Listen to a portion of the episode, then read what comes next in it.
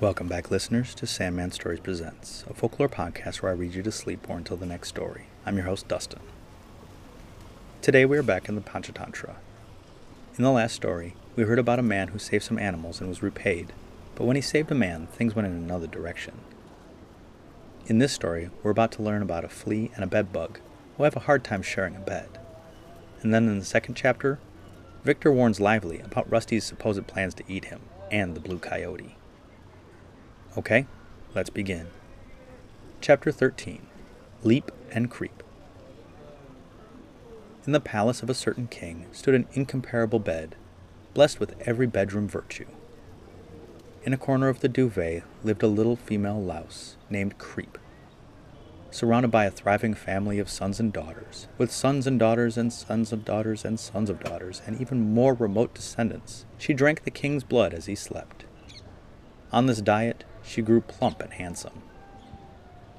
While she was living there in this manner, a flea named Leap drifted in on the wind and dropped down onto the bed. This flea felt some supreme satisfaction on examining the bed. The wonderful delicacy of its duvet, its double pillow, its exceptional softness like that of a broad, gentle sandbank, and its delicious perfume. Charmed by the sheer delight of touching it, he hopped this way and that, until, fate willed it so, he chanced to meet Creep, who said to him, Where do you come from? This is a dwelling fit for a king. Be gone, and lose no time about it.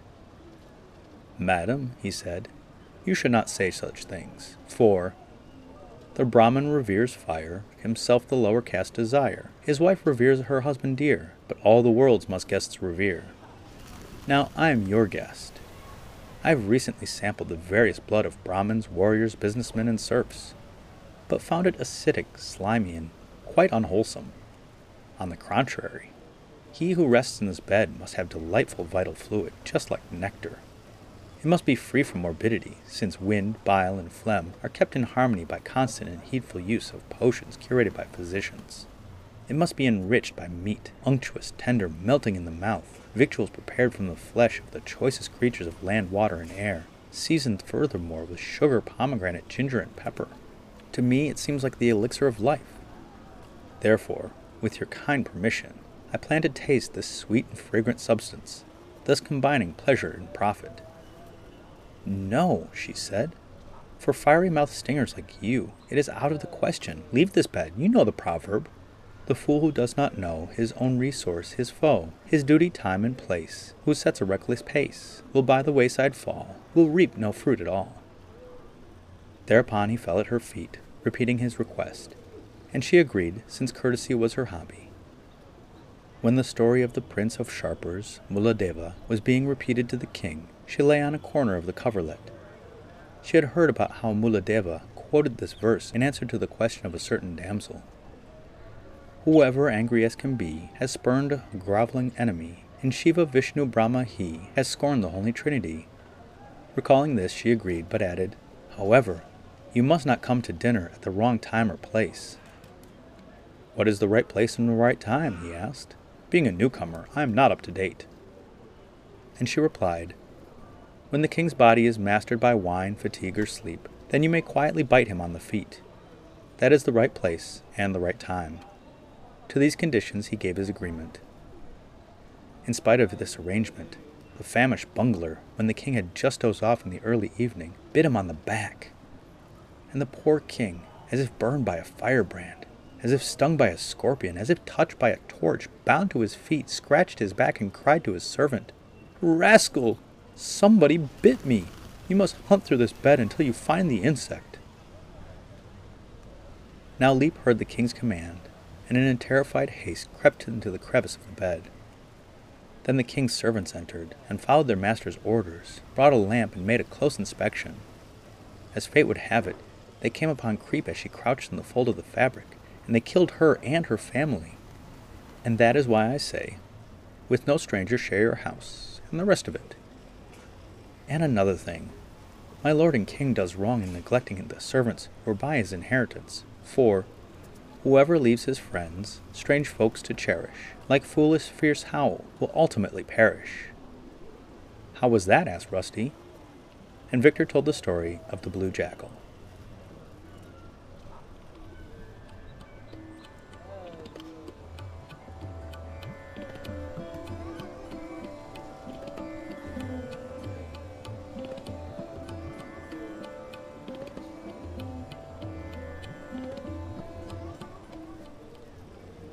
14 The Blue Jackal.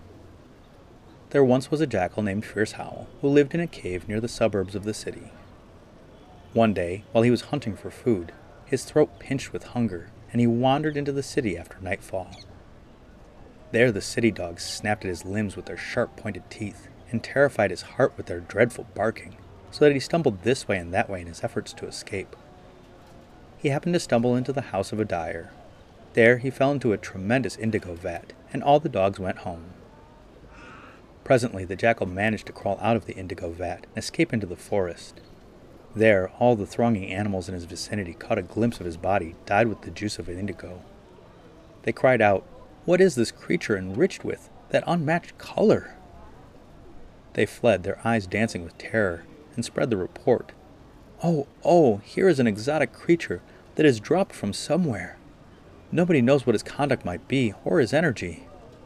We are going to Vamoose, for the proverb says, Where you do not know, conduct, stock, and pluck. Tis not wise to trust, if you wish for luck.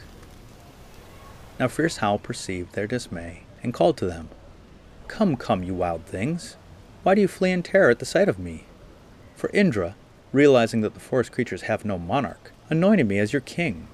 My name is Fierce Howl. Rest in safety within the cage formed by my irresistible paws. On hearing this, the lions, tigers, leopards, monkeys, rabbits, gazelles, jackals, and other species of wildlife bowed humbly, saying, Master, prescribe us our duties. Thereupon he appointed the lion prime minister, and the tiger lord of the bedchamber, while the leopard was made custodian of the king's betel nut, the elephant the doorkeeper, and the monkey the bearer of the royal parasol.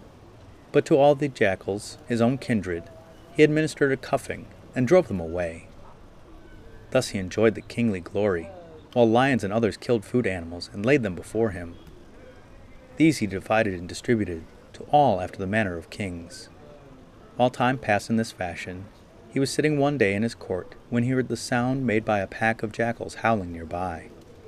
At this his body thrilled, his eyes filled with tears of joy. He leaped to his feet and began to howl in a piercing tone.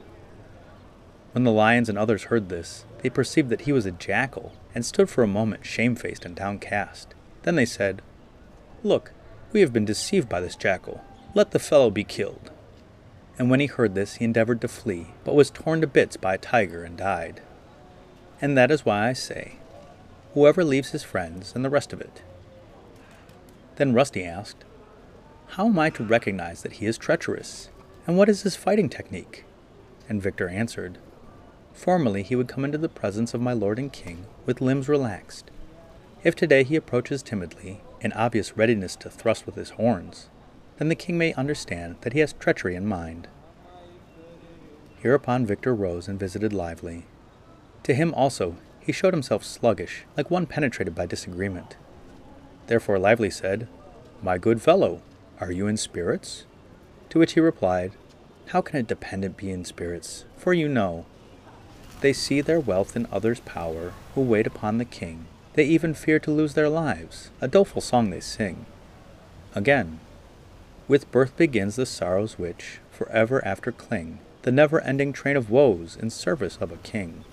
Five deaths in life sage Vyasa notes, with well known epic swing the poorer man, sick man, exile, fool, and servant of the king. His food repels, he dare not say, an independent thing, Though sleepless, he is not awake, who hangs upon a king. The common phrase, a dog's life, has a most persuasive ring, but dogs can do things that they like. A slave obeys his king. He must be chaste, sleep hard, grow thin, and eat a meager dinner. The servant lives as lives the saint, yet is not saint, but sinner. He cannot do the things he would, he serves another's mind. He sells his body, how can such a wretch contentment find? According to the lesser distance, a servant uses more persistence, in watching for his master's whim, and trembling at the sight of him. And this because a fire a king, a double name for a single thing, a burning thing that men can stand, afar, but not too close at hand. What flavor has a tidbit, though it be as good as good, soft dainty melting in the mouth, if brought by servitude?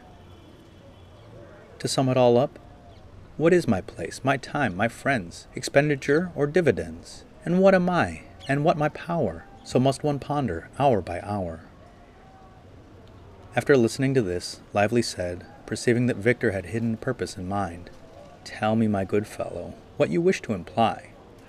And Victor answered, Well, you are my friend. I cannot help telling you what is to your profit. Here goes. The master, Rusty, is filled with wrath against you. And he said today, I will kill Lively and provide a feast for all who eat meat. Of course, I fell into a deep dejection on hearing this. Now you must do what the crisis demands. To Lively, this report was like the fall of a thunderbolt, and he fell into a deep dejection. Yet, as Victor's words were always plausible, he grew more and more troubled, fell into a panic, and said, Yes, the proverb is right. Women oft are tricked by scamps, kings with rascals oft agree. Toward the skinflint's money drifts, rain on mountains falls and sea.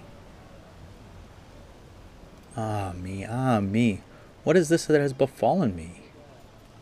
You serve your king most headfully, of course who could complain? But enmity as your reward is unexpected pain. And again, if one is angry given cause, remove it and the wrath will pause. But how may man propitiate a mind that harbors causeless hate? Who does not fear the scoundrel's art, the causeless hate, the flinty heart? For ever ready venom drips, restless from his serpent lips.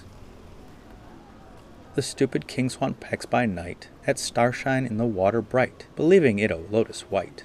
Then fearing stars when shines the sun, avoids the lotus every one who dreads a trap will blessings shun. Alas, what have I done to our master Rusty? Comrade, said Victor, kings love to injure things without reason, and they seek out the vulnerable spot in the adversary. True, too true, said Lively. There's wisdom in the verse. The serpent sandaled trees defiles, in lotus ponds lurk crocodiles. The slanderer makes virtue vain, no blessing lacks attendant pain. No lotus decks the mountain height, from scoundrel issues nothing right. To saints no change of heart is known, rice never sprouts from barley sown. Nobility's constraints are felt by gracious saints, who bear good deeds in mind, forget the other kind.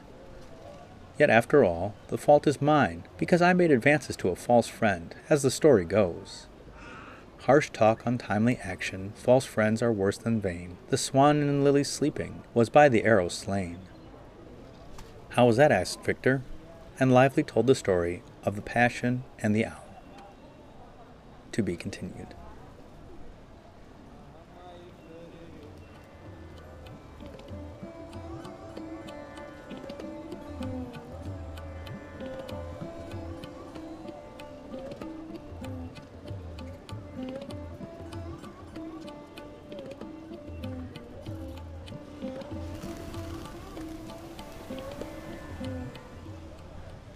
Uh, I love seeing Victor winding up Rusty and Lively until their eventual clash.